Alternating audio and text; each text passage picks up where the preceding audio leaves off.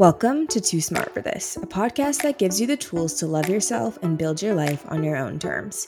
We talk everything from finances to body love to pop culture, all in the hopes to inspire your confidence. I'm your host, Alexis Barber, and let's get into the episode. Hi, friends. Welcome back to another episode of Too Smart for This. Today, I am so insanely excited to have the founder of Holisticism, Michelle, on the podcast because I discovered her when I interviewed Helen Phelan. Go check that episode out. Um, but she is the founder of Holisticism, which is an incredible wellness brand that is focused on making wellness more inclusive. It also offers tons of courses, one of which I just signed up for, the Profitable Content Creator Lab. And it's very focused on inclusive and intuitive business. So that Michelle started this company because she was originally diagnosed with epilepsy. She was a professional dancer and she took some prescription drugs that really just messed with her. And so she grew up to learn a lot more about holistic wellness practices. She lives in LA, so of course that's a big part of the culture there. And she found a form of well being that worked for her. Um, something she says in her bio is, you know, it's not cool the fact that only privileged, wealthy, in the know, cool white people have access to the majority of the wellness industry and it feels very inaccessible. So her mission is really to change that and I think she's done that by creating this incredible business that reviews actual wellness products that offers courses to people that are very accessible and she uses her background in tech, her experiences with health and mystical practices, so very spiritual vibes here to build what is now holisticism and I have learned such a big amount of information from her podcast, The 12th House, which is part of Holisticism's brand. If you are someone who's interested in wellness, if you're someone who's interested in content creation, if you're someone who's interested in business and being inclusive in the way that you create your world, your life, your business, this podcast is invaluable. And although I'm not someone who was very into all these spiritual practices before I started listening to this, I've really been appreciative of the way that Michelle says, like, take what works for you and leave what doesn't. So if you're not someone who's interested in spell work like she is, like, I have no interest in that, you don't have to be to be able to get a ton of value from her. So this is a long intro. I am just so excited. We really just start off this conversation and by getting right into it. So thank you so much for listening. Definitely leave a review, follow me on Instagram, all of that, and have a wonderful day. Let's get started. This episode is sponsored by Binto, personalized for your body and no one else's. Binto is the women's health company on a mission to help women everywhere get access to safe and effective over the counter supplements, alongside access to licensed healthcare professionals, all for an attainable price point. Binto's subscription of personalized supplements made just for you delivers right to your door each month, so you never have to think about reordering your supplements or running out to the store. Your supplements come pre dosed in individual daily packets with your name on them, so it's easy to stick to your supplement routine and enjoy taking them every day. Here's how it works go to mybinto.com, take the health survey, and get matched to your personalized supplement routine. The short survey will ask you general questions and questions about your reproductive health. You'll get matched to a suite of supplements just for your needs, and you'll get matched to real women's health providers like a nurse or physician assistant who will help you every step of the way. Binto was founded by women's health nurse Susie Devine, a fertility nurse who realized women were doing a lot of the guesswork themselves and waiting way too long to get answers and reliefs for their daily symptoms. Binto's providers offer online chat support and telehealth appointments to make sure you feel supported, informed, and empowered when it comes to your health. All of Binto supplements are organic, non GMO, vegan friendly, gluten free, preservative free, and made in the US under good manufacturing practices guidelines. If you'd like to get your Binto supplement routine, get started today at mybinto.com and up your glow with Binto. Welcome to the podcast. I'm so, so excited to talk to you. Um, I've been raving about your podcast for so long, and I'm excited to join the Profitable Content Creator Lab next week as well. So I must say this is a huge honor. oh my God, you're so sweet. I'm so happy to be here and so delighted to be talking to you and happy to lead you through PCCL in the next couple weeks. Yes, I'm so excited. So I'll just jump into it with this first question, which is how do you personally like balance um, creating wealth for through holisticism with being an anti-capitalist this is something i've been struggling with and discussing a lot on my stories and Mm. i'm really interested to hear like what your personal approach is and then also the evolution of how you got to that approach Yeah, that's such a great question. And like full transparency, my relationship with wealth, with money, with resource, um, with capitalism is constantly changing and evolving because the more I learn, the better I'm able to sort of be grounded in my perspective. But I, I think that, like, especially over the last probably three years that I've been running holisticism, um, being more inclusive and creating a more equitable world has been really important to me. And um, understanding that capitalism sort of goes hand in hand with oppression, or at least capitalism in the way that we embody it today, which doesn't necessarily have to be the way capitalism is. It just, it's how it's manifesting in our lives currently. Um, it perpetuates oppression. So, what I'm trying to think about constantly is how can my actions eliminate oppression?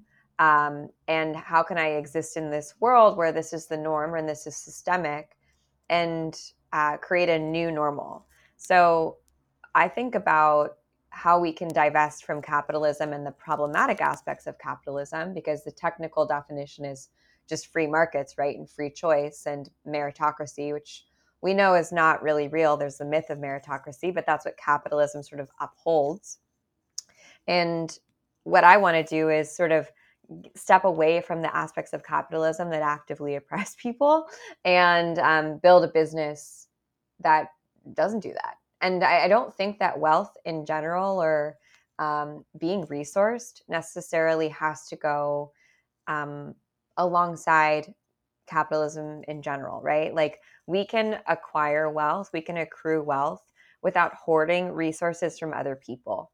And I think that that's the sort of binary structure that's been created oftentimes, especially in capitalist structures, is the have and the have nots that we have to just acquire as much wealth as, as we possibly can, as many assets as we can, and hoard them for um, to center the individual, to make sure that we are safe, to make sure that our family is good. When in reality, like we have way more than what we need.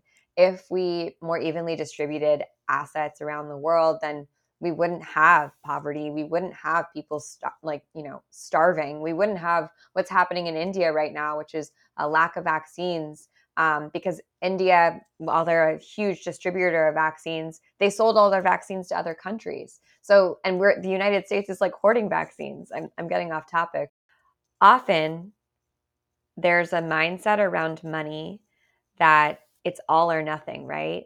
And that if I'm resourced, if I'm taken care of, if I have what I need, which we could maybe say is like a roof over my head, enough money to make sure that I can get the food that I want on my table and spend the time that I want to spend with my family and doing things that I love and resting. Because, by the way, like being resourced means that you have the spaciousness to rest um, and having choice. All of those things don't require like millions and millions of dollars they right they are you can be considered wealthy if you have choice. And so I think about accruing wealth and making money in terms of, well, I want to make sure that I'm well resourced because when I'm well resourced, I know that I pour back into my community. And that's also when I do my best work. When I, I've been in the position where I had no money, you know, where I was like living in a really shitty situation and working like 17 hours a day. And, you know, it was, it was a time in my early 20s, but it it wasn't like where I could be the best version of myself because I was on this hamster wheel of like just trying to make ends meet. You know, I couldn't I couldn't mm-hmm. go to the doctor because I didn't have time to take time off to go to the doctor and my doctor wasn't open, you know, at night after 5 p.m. or on the weekends. And so many people are in that situation. That's considered time poverty, right?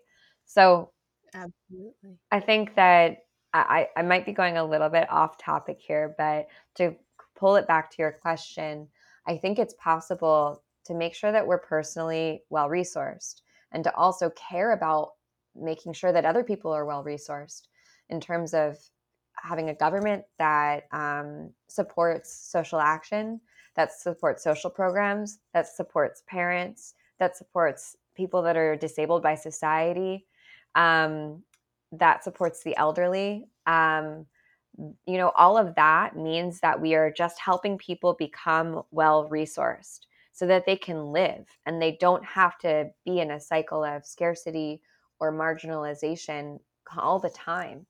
And when we are in that, when we're afraid of becoming marginalized, I think is when scarcity mindset kicks in. And we do think that we have to hoard, right? Because our mindset goes to, well, no one will take care of me. No one will have my back. Mm-hmm. I have to have my back.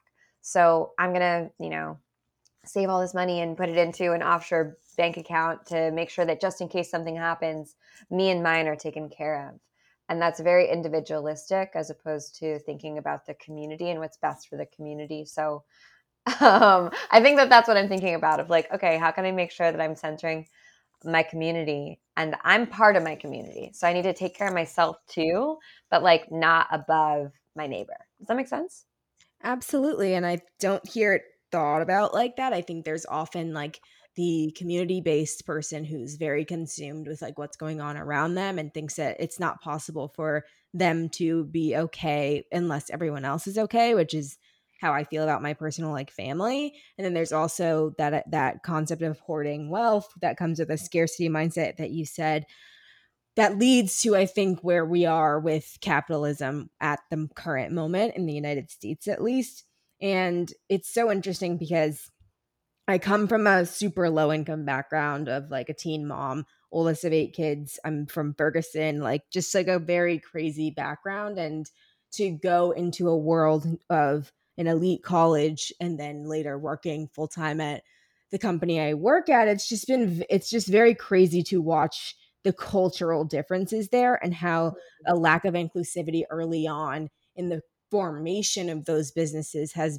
led to more wealth hoarding or more toxic environments or more problems. And so when you are building holisticism, I guess in the past like four or so years or however long it's been, I don't want to take away from your work, but um that is that how did you make the decision to bring inclusivity into it and how have you done that and what can people do who are starting their own businesses if they want to bring in that inclusivity and that community mindset yeah, I'm definitely not perfect at it. So, and I'm like I said, I'm constantly learning from people who are way smarter than me. so, it's it's something that's fluid and that's changing, but I think that holisticism, I know that I started holisticism with inclusion being at the center of it. You know, I wanted to create a space where every where I felt welcome. And I know that sounds ridiculous because I'm like a white woman with thin privilege who was living in New York and LA. So like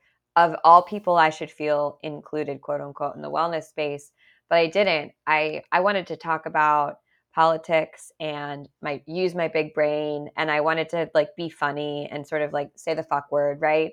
And I felt like everyone in wellness was always wearing like I don't know, all linen jumpsuits and like not wearing a bra and not getting vaccinated and only drinking like, you know, raw organic chlorella kale juice. And like, while all that stuff is great, like I love chlorella, I also wanted to be able to talk about like, I wanted to talk about social action. And I wanted to also look at things like astrology and be like, yeah, a little weird though, right? And like, yeah, I believe in it, but like, it's a bit weird. Or like, hey, you might have accidentally joined a cult. Like, maybe we should talk about that. And, and just look at the wellness and well-being space with a little bit more of a skeptical perspective and maybe like a more grounded perspective because it felt so I felt like I had to like completely shut down an aspect of my brain in order to buy into wellness. And like I'm not about that. I don't want to shut off any part of me. I want mm. to be 100% myself and I want spaces where I feel 100% safe to be myself. And so I started holisticism with that super narrow perspective of like, I want people to be able to be in, intellectual and question what's happening here and also be like totally mystical and magical and lean into both sides because I was a woman working in tech and I felt like I could only be one version of myself at work, right? I had to be this like intelligent, thoughtful, sharp version of me, which worked really well. But also mm-hmm. at night, I was like pulling tarot cards and like doing witch shit and like reading astrology. and and I noticed all these people around me, especially women, would sort of like, you know, they'd slack me covertly and be like, hey, so like tell me more about that astrology thing or what's the deal with Reiki or blah, blah, blah.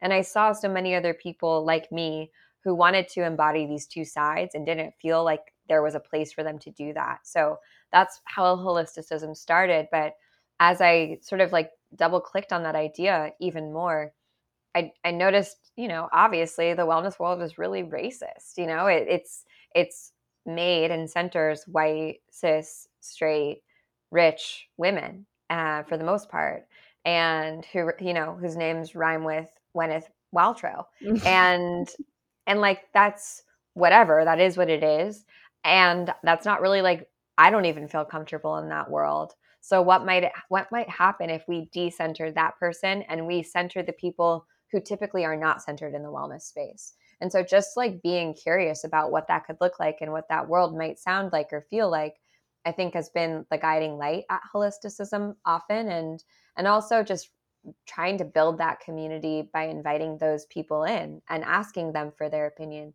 and asking them what they need and then centering them um, i think has been the way that we've continued to evolve and, and now i'm so lucky to be able to pay a team you know to work with me and our team is really we've all had really different backgrounds and we have different life experiences and um, and that's mm-hmm. and you know we have different identities and i think that that's really helpful too and hopefully we can continue to expand our team and invite even more people in absolutely i mean yeah i love hearing your all your team discussions on the 12th house so much um, the but best. I, they're so smart and so funny. They're like so much better than me at podcasting. It's amazing.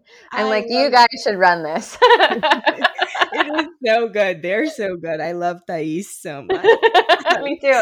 Thais was my first coworker. You know, I never hired anyone. I worked by myself for like three years and then I really needed help. And Thais kind of dropped in out of nowhere like a little fairy godmother uh-huh. and also but like a skeptical fairy godmother because i would ask her to you know i hired her and then i'd ask her to do something and she's like i'm not going to do that i'm like okay cool so okay i'll do it stunning i love this for okay.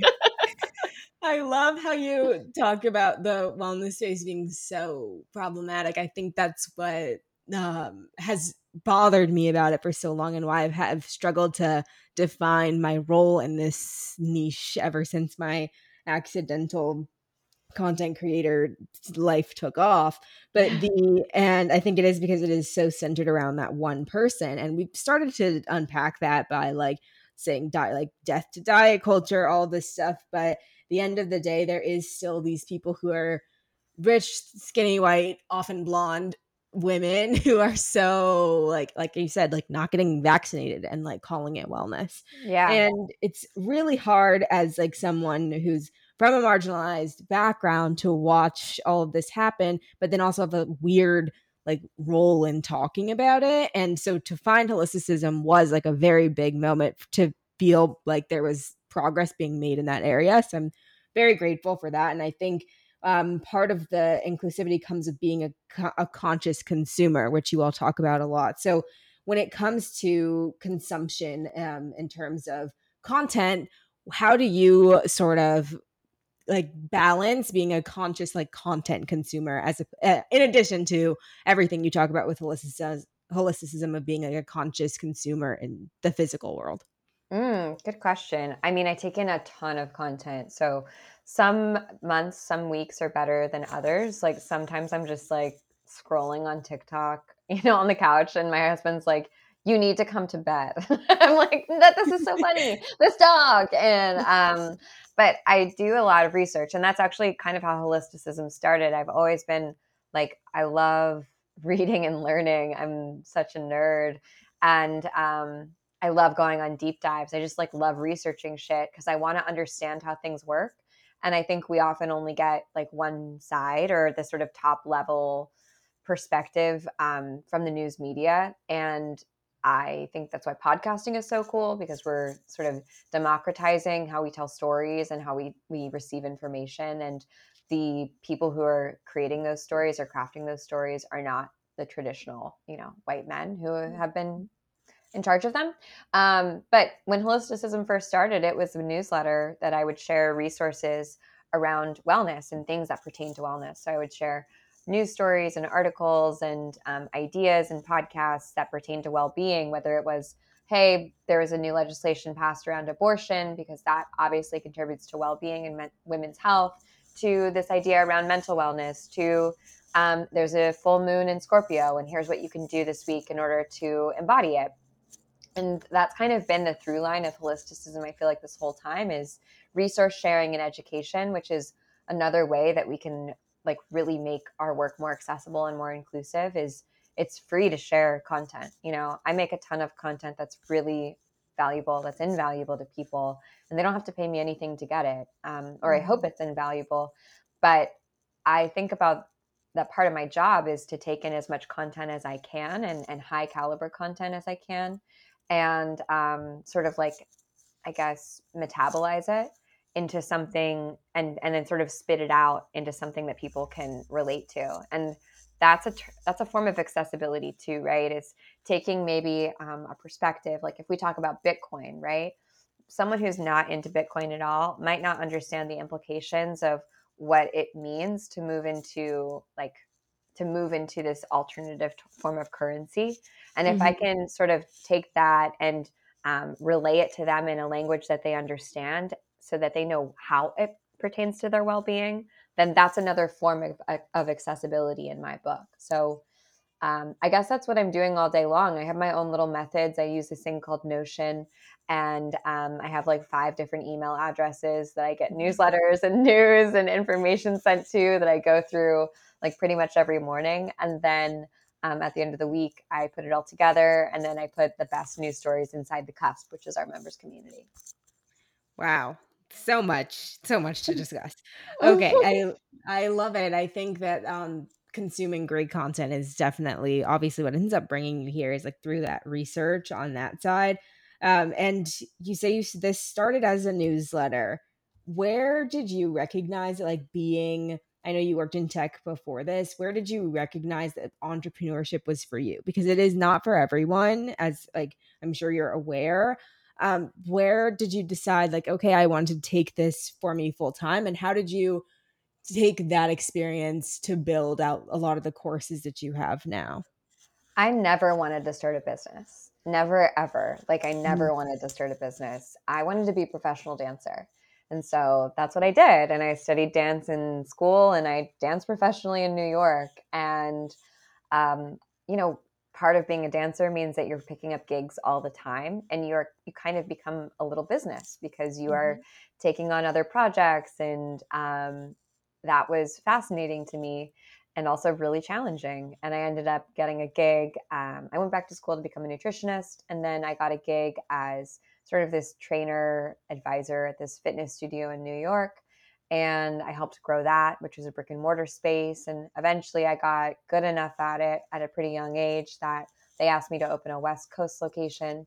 So I did. And I was 24. I like had this, you know, million dollar lease that I was sitting on. I hired a mm-hmm. team of like, you know, 25 people, ran the studio, um, was training like the Beverly Hills housewives, and um, was running a business that I was fully and woefully unprepared to run uh, because literally no one had trained me and it was kind of just got thrown to the wolves and i learned a ton and it was also super stressful and i i was miserable like i was i was the most unhealthy mentally that i've ever been and that's when i ended up quitting and deciding well really what what was the straw that broke the camel's back was i just felt like i wasn't really helping anyone. You know i was like helping mm-hmm. rich white ladies get skinny but that kind of like wasn't my bag you know? It wasn't what i wanted to do. And when i thought about who made the most impact in the world, it looked like not the artists and not the creators necessarily, and not the teachers and not the helpers. That was like a one to one model. It looked like one to many. It looked like companies, companies that could make this gigantic impact on on millions of people. And I figured, well, if I want to make an impact, then I have to figure out how to co- how a company works because I want to help lots of people. So I ended up joining a startup and uh, I was like employee five or six and just seeing it grow, you know, again, I was like, I never want to do this. This is horrible. like this is this is not right. fun. but but also like, well, if these idiots can do it, like I could certainly start a business. I just this sounds terrible. Like no one knows what they're doing. It's so stressful. They're like mm. they're playing with other people's money. They're letting people down all the time. Like I would never want to run a business like that.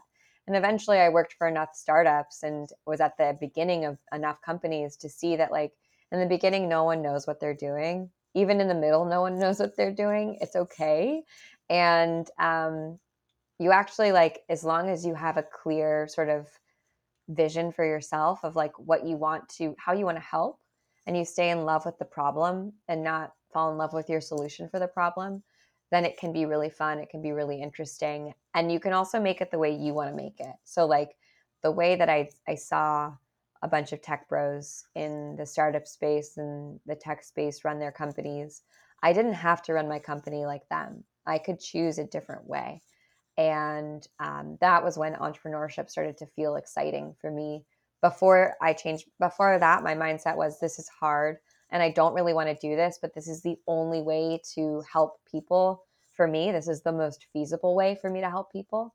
And it kind mm-hmm. of felt like a little bit of a trap like i don't have another choice i don't have i didn't feel like i had another option uh, which is not true it's just like that's what i thought at that moment in time and when i was able to sort of flip it and be like well I can do it the way I want. I don't have to do it the way that everyone tells me to do it. There's got to be a more magical way. There's got to be a more fun way to do this. That's when it felt like the world really opened up. Wow. I think, yeah, I mean, I guess it wasn't probably until very recently when like learning about entrepreneurship which for context i m- minored in entrepreneurship in college nice just like not a real thing but it was still very it was very venture capital you know heavy and to me, like I'm just I've always been skeptical of venture capital because I was like, wait, but then you don't own it anymore. And so to hear other people talk about that is very helpful. But I also am like very appreciative of this concept of like you don't have to run your company the way other companies have always been run. And not only do you embody that, but you also offer like courses and so much incredible content on your podcast about that. And like for anyone who is interested in in that like um i know there's like the the way you describe it is intuitive business and you have like the pillars of intuitive business so yeah. do you mind like going over those for people who might be interested in entrepreneurship but haven't thought about it like that before? yeah totally totally and like you said before you know entrepreneurship isn't for everyone and i would totally agree with that i think it is glamorized and it it like doesn't it's not that sweet all the time, you know, like sometimes it is and sometimes it isn't. And um my only job is to like arm you with the tools and the resources that you need to make the best decision for yourself. And that decision might be, yeah, I want to run a kick ass intuitive business, or it might be, I want to work for someone else and I don't really mm-hmm. want to run my own business. And, and that's cool too. But we talk about the four pillars, and those pillars are growth, revenue, retention, and impact. And when you can sort of organize your business or your goals or your orientation in your work around those four pillars, I found it's really easy to see what your next steps are. And I know for me, when I first got started um, with holisticism, I was like, there's a million things to do. Like, there's a million things I could get started with, or even with the first company that I ran, which was a brick and mortar space, there was always a million things that I could be doing that would like be better, that would potentially move the business forward. And I found it really hard to prioritize what what mattered. And often fig- figuring out your priorities doesn't mean like, oh, which of these options is going to get us the highest return. It's actually going back even more and understanding what your motivations are and what you're driven by and what you what your desired outcome what you want that to be right so like if i'm driven by the the ideas of equity and inclusion and an anti-capital business that supports me and my community i'm going to make really different decisions than being i don't know than like say growth for growth's sake which is what vc venture backed companies want right they just want to see like exponential growth um, even if it means like dumping shit tons of money into their company in order to get that exponential growth. Um, they're going to make really different decisions than I'm going to make. And neither of our decisions are wrong. They're just one is going to get you one outcome, the other is going to get you a, a different type of outcome. So looking at those pillars can be really helpful. And most people only look at two they look at growth and they look at revenue. They look at how big their Instagram following is or how many, I don't know, clicks they have on their website and they look at their bottom line. And those aren't the only things that we should be thinking about and measuring when it comes to like the the, the energy of our business and the how our business is regenerative or or generative period like how life-giving it is to us retention is a really important um, category that a lot of people don't look at when they first get started because it's really expensive to acquire new customers constantly, right? And we think about that a lot when we're growing. We're like, I just want to get more people. I just want to get more people. When in mm-hmm. reality, if you can up your retention, if you can invest in the people who are already with you, if you can pour back into your community, I say that a lot, um, that actually will end up helping your bottom line more. And and that's real community care. It's not just like sort of taking this extractive mindset or like one and done mindset or single serving or single use mindset that's so persistent in capitalism of like well once i use that customer then they're dead to me or like then our relationship is over it's actually mm-hmm. like well how can this be a regenerative relationship and experience between the two of us how can we continue on beyond a, a singular transaction and actually like have something that I don't know is like mutually beneficial between each of us um, that supports both of us in different ways. Um, and then finally, impact is often like you know something that people think about at the very end of the year when they're paying their taxes, which is fine. Um, but I, I just wonder what it would look like if we centered impact in our business and we thought about the impact that our work had. And it didn't have to be just giving away money. You know, your impact can be I want to reach 10,000 people with my podcast this year to educate them on XYZ thing, right? Um, that would really help contribute to the other goals that you might have. And it would also be a like key driver for you, an emotional driver for you in reaching your goals that might feel just hollow otherwise, right? Like, oh, just getting 10,000 downloads for the sake of it, not so interesting. But like helping 10,000 individual people um, live a better life and open up to a whole new world, now that might be more energizing to you. Okay, um, this is so helpful in general. I think just being able to frame things is really helpful for me as like a person, but I also think for anyone who's interested in having like a business but also even just a personal brand or like work, eh, working in their company or wants to apply these to see like if their company's doing that. It's very helpful to have these areas to think about what are you doing and why. And as i've like entered adulthood and a lot of my following has as well it's like you have to you have every the powers in your hands but it's also that's very daunting and that's also very exciting. And when you have a good framework like this to be able to reflect on and to make decisions with i find it to be really really helpful. Yeah and one thing that like i'm allergic to goals. I, I don't like them. You, you know I, I like was really into the smart goal thing in my early 20s because I was like, I want to be, you know, married by the time I'm this age, and I want to buy a house, and I want to do this, and I want to be on Broadway, and blah blah blah. Or I didn't ever want to be on Broadway, but like, you get what I'm saying, right? yeah. Um, I'm too much of an introvert to be on Broadway, but I had all these like hollow goals of like things on a checklist that looked really good on paper, but like, did I actually want them? Per- no, they were just like things mm. that people told me were cool. And when I sort of explored them and excavated what was really underneath them, a lot of what was motivating me was the sort of like praise from other people or the, um, I don't know, accolades from others, how other people would look at me. And when yeah. I was able to like go a little bit deeper on myself and what motivated me, that changed my whole life. It changed the way that I approached everything. And it also made me feel like I could drop my goals, quote unquote, without feeling like I was lost. Because I think we we we grab so hard onto goals because we're just floating in this ocean, right, of choice and possibility. And having a goal feels like a life raft, or at least it feels like I don't know some sort of map to get us somewhere. So we're not just floating in the abyss. Mm-hmm.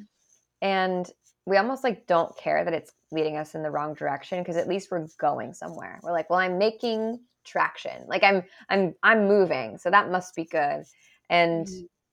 instead of feeling like I was completely adrift when I knew how I wanted to feel and what mattered to me, I was able to actually like enjoy the drifting, you know, and, and not feel scared because I could kind of see like, all right, this is how this thing is going to contribute to, I don't know, me acquiring this new skill. And like, I might use that on the way to this goal that I am holding loosely in my hands in the future. But either way, it's going to be interesting. It's going to like add to my bag of tricks and just like deepen my relationship with life and my experience of life. I don't know if that made sense.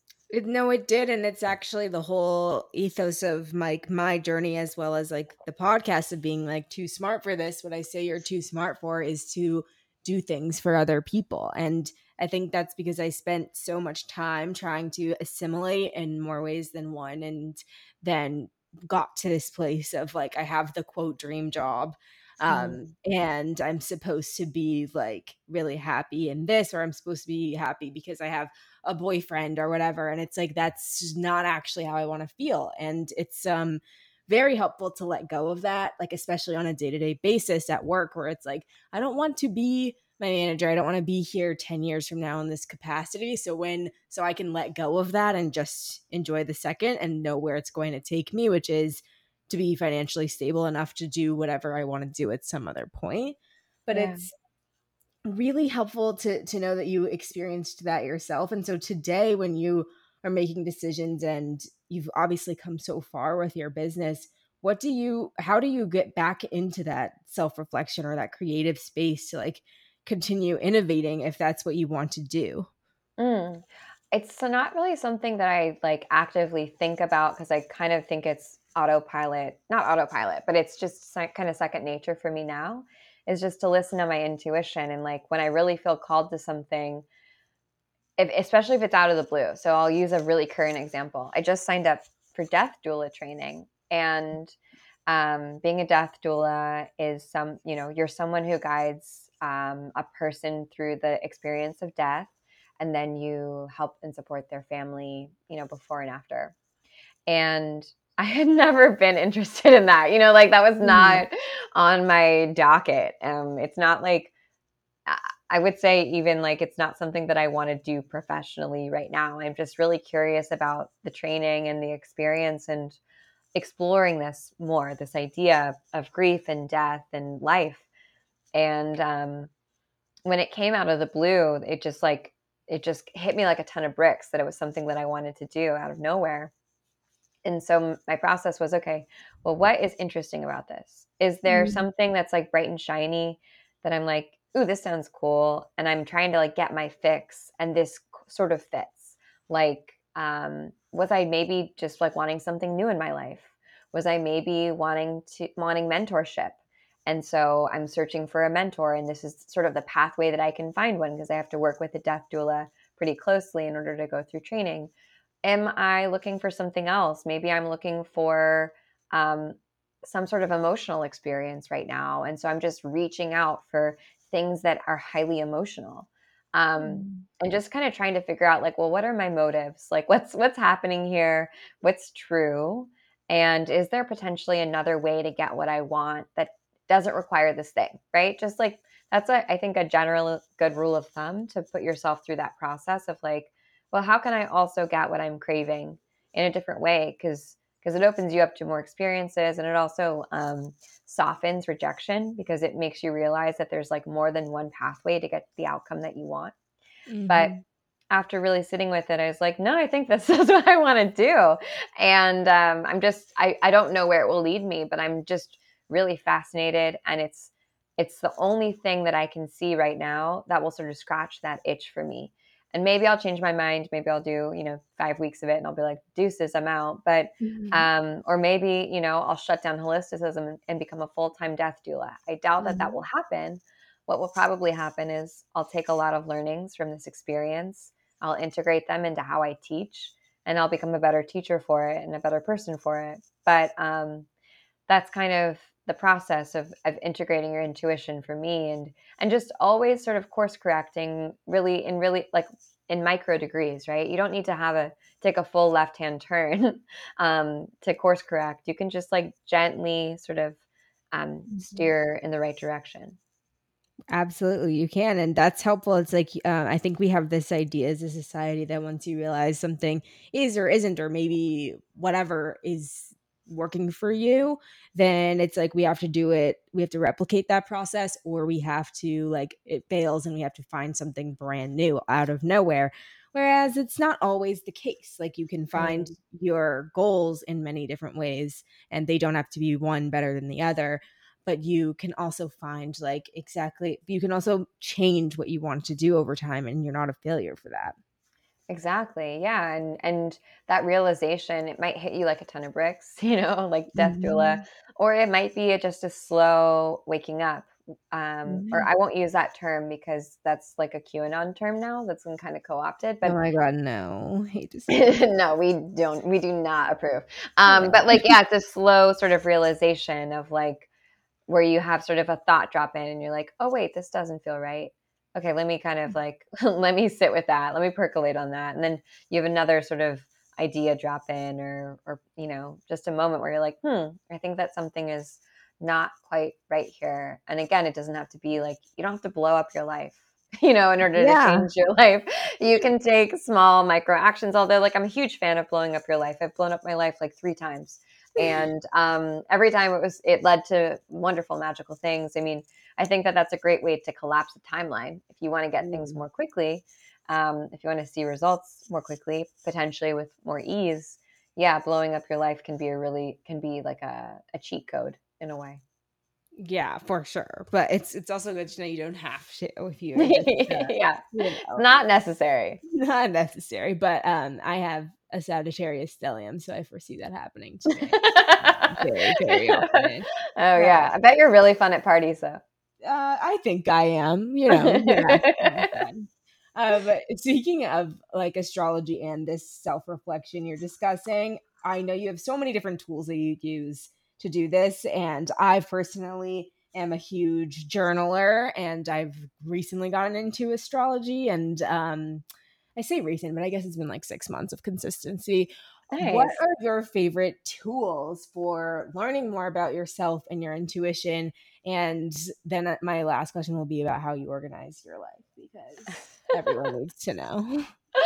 Yeah, well, I am sort of like a slut for tools. I'm I'm loving them all the time. Uh, like I said, I'm I I love learning, so I'm constantly like pulling in information and seeing how things work for other people and trying to understand if they are valuable for me. But um, I think your tools really belong in your toolkit, right? And um, you don't need all of them all the time. Like sometimes all you need for a year is a hammer to like fix things in your apartment, right? Mm-hmm. And then one day you're like, "Oh fuck, I need like a power tool. Like I need a I need like something legit to fix this."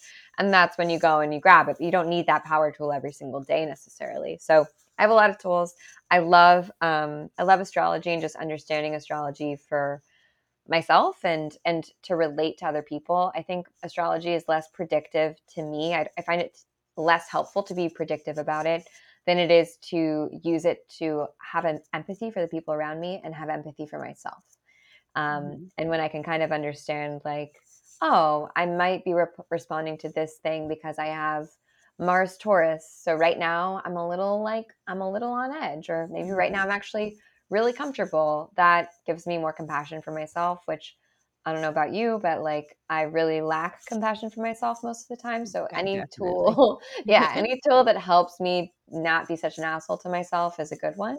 Um, I'm such an and have always been a really big fan of cards, whether they're oracle cards or tarot cards. I study Tarot de Marseille, which is an Italian form of tarot, mm-hmm. and the original form of tarot. So I'm Italian, and um, I really like digging into your spiritual ancestry to look at the tools that you might know. You know, you might have some epigenetic understanding of and sort of innately respond and relate to.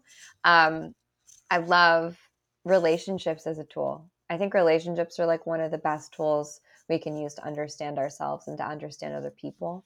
Mm-hmm. Um, and I also read the Akashic Records. So I'm a certified Akashic Records reader.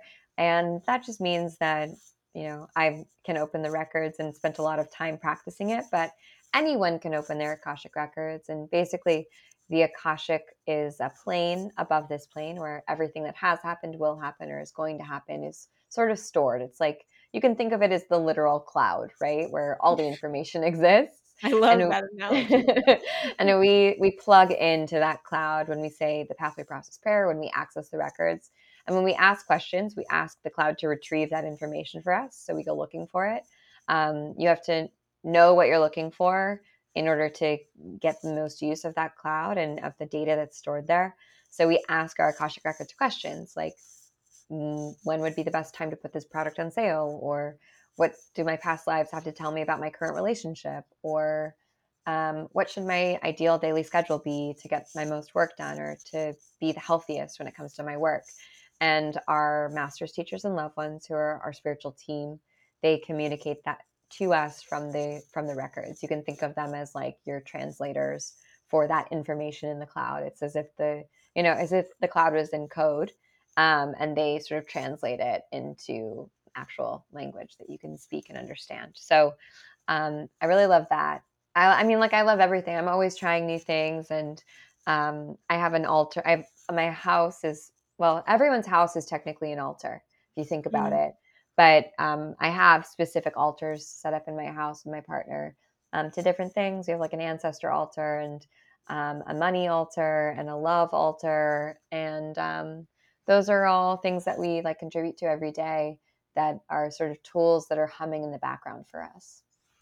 Wow, I love all of this. It's like so many, so much of it I hadn't really heard of, like less than like a year ago, and so it's so cool it's so cool to learn more about all this and the potential tools and um, something you've said a lot on your podcast is like take what you like and leave what you don't and i think that's the important thing to say here is like you don't have to do all these things to feel like oh yeah. intuitive and um but i am interested to try the Akashic records myself.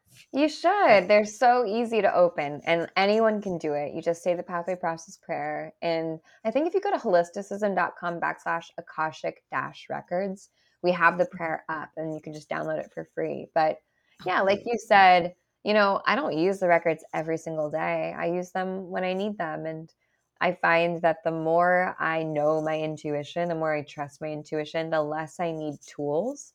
Um, it's mm. really m- mostly now when I'm in moments of crisis or just like really being confused that I'll turn to my tools, really looking for more information.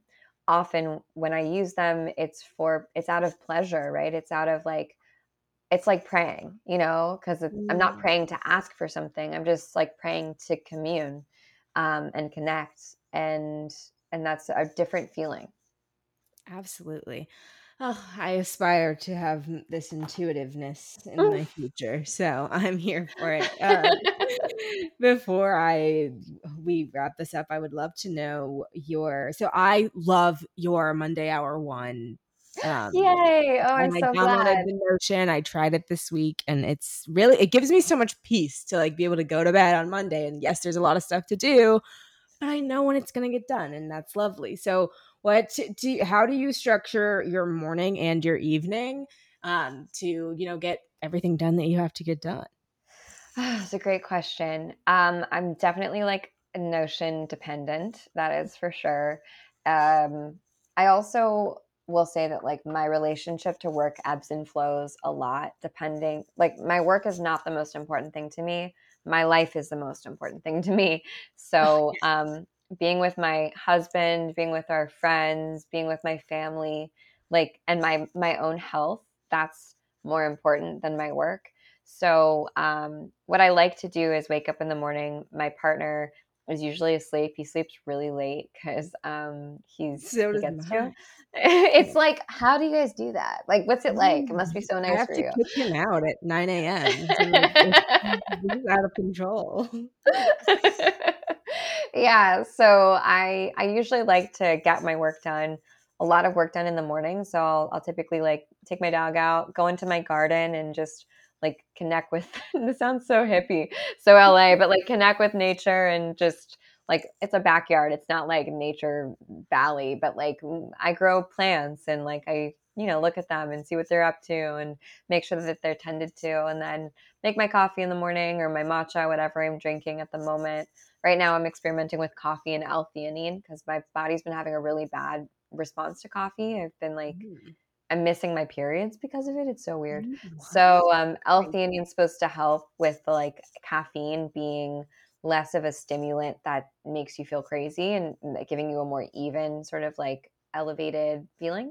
Mm-hmm. um, and then i'll jam on work. I'll, I'll usually look at my monday hour one and kind of see what my my biggest task of the day is the one big thing is what i like to call it that i mm-hmm. absolutely if i don't do anything else in my day what's the one thing that would be like whew okay this saved the day this like actually moved the needle forward in my life and mm-hmm. usually it's not like sending an email and it's not like, or getting through a bunch of emails. It's usually like, I need to read this article or like, I need to have a phone call with this person or I mm-hmm. need to like get this story up on the website or whatever it might be. It's much smaller than I normally think it's probably going to be. And that helps me get focused because, you know, the one thing that I've learned and really struggled with while having a team is that when I was by myself, I could do whatever I wanted. But um, as I have a team and our community grows, I'm responsible for those people and their well being. And sometimes that means that I have to hop on a two hour phone call with one of my members of my team to talk them through something. Sometimes that mm-hmm. means that I need to be and hold space for a community member, and that throws my whole day off. Sometimes that means that the best thing that we can do um, is actually get together. I need to like take someone out for coffee and make sure that they're okay. And um, so like my to-do list is usurped by like being a human. And I'm I'm really okay with that at this point in my life because again, prioritization. I know like what the most important things are. And I can do those needle moving tasks, those important things. I don't feel like my to do list is a tyrant and that every single thing matters so much because the truth is they don't. There are only really a few big things that I have to do that I have to get done. And I can make the space for those things. So um, my middle of my day looks really different depending on what's going on in the business. And then I usually stop working around six, um, five or six, and I make dinner and I sort of unwind. But that's Monday through Thursday. Fridays, I, I really like to have a really flexible day. So I'll often stop working at like noon and then just take care of myself and read and catch up on stuff and maybe even like go visit somewhere if I can um, or be with someone. I like to take breaks called speed bumps because I'm such like a, when I put my head down, I, I tend to just like steamroll. Um, and so I need a little speed bump every now and then to remind me to be human and that's so often like what my team does of when they say they need me or they need my help um, mm-hmm. um, that's a speed bump but also sometimes it's like oh i need a speed bump date. Like i need to like, go meet a friend for coffee or i need to like pull my head out of my butt and like call my husband and like make sure that he's good and give mm-hmm. him some attention. So yeah i feel like i just word spaghetti on you does that make sense? No you did not word spaghetti. I i'm honestly i just visualizing because i want to be able to do this with my time so um so no that's really helpful to just think about um, I really like what you said about like your to do list will be usurped by being a human. Like, there's no like thing that is going to be more important. Like, I think about that a lot at work. It's like um, we're not like I don't know solving the big problems in the world when we're like sending these emails and that exactly. exactly. And like sometimes it needs to get done, especially as a business grows, but so often if we get like lost in that, then we like lose the magic of what we're here to do. So I'm just constantly trying to remind myself and find the balance between like yes, the admin tasks and talking to my accountant and you know doing the shit that needs to get done and also like where is the magic in this? Because the magic lives in magic lives in the mundane.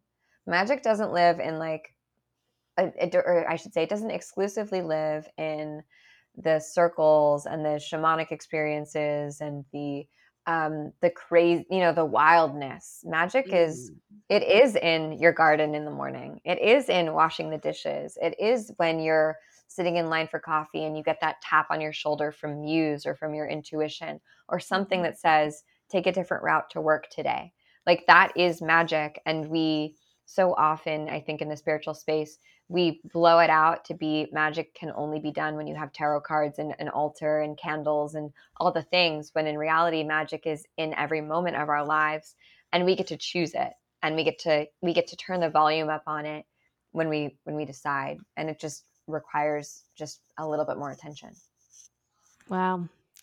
See, I feel like that's a beautiful thing for us to wrap up on. Um, but the one final question I ask everyone is um, to finish this sentence with something that you want young people to know, or really anyone.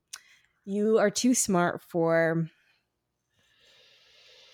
hmm you're too smart for purity culture Oh, girl, we have a, we, there's so much to discuss there. oh my goodness, you unlocked, you unlocked new level unlocked oh goodness, too much to get into. Uh, as I came, grew up in an extreme, an extreme culture like that, so that's crazy.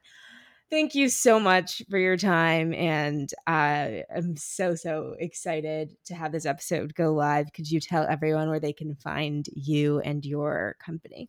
Yes, and thank you for having me. My, uh, you can find me at Michelle Pellizzon on Instagram and Holisticism at Holisticism. Um, and you can hear our podcast, which we kind of referenced in, in this episode, and more about what we do. Um, our podcast is The 12th House on wherever you can find podcasts. And yeah, and sign up for our email newsletter and join our free community, the Holisticism Hub. It's got a great group of like thousands of people who sort of bridge the witchy and the wonderful world of being a human. And uh, it's a really cool group. So, yeah, thanks for having me. This was so fun. Thank you so much for listening. Everything we talked about will be in the show notes below, and check me out on YouTube, TikTok, and Instagram at Alexis Barber. If you love the episode, please rate and review and follow us at You Are Too Smart for This on Instagram for more content all about self love, self reflection, and tips for living your best life. Have a wonderful day.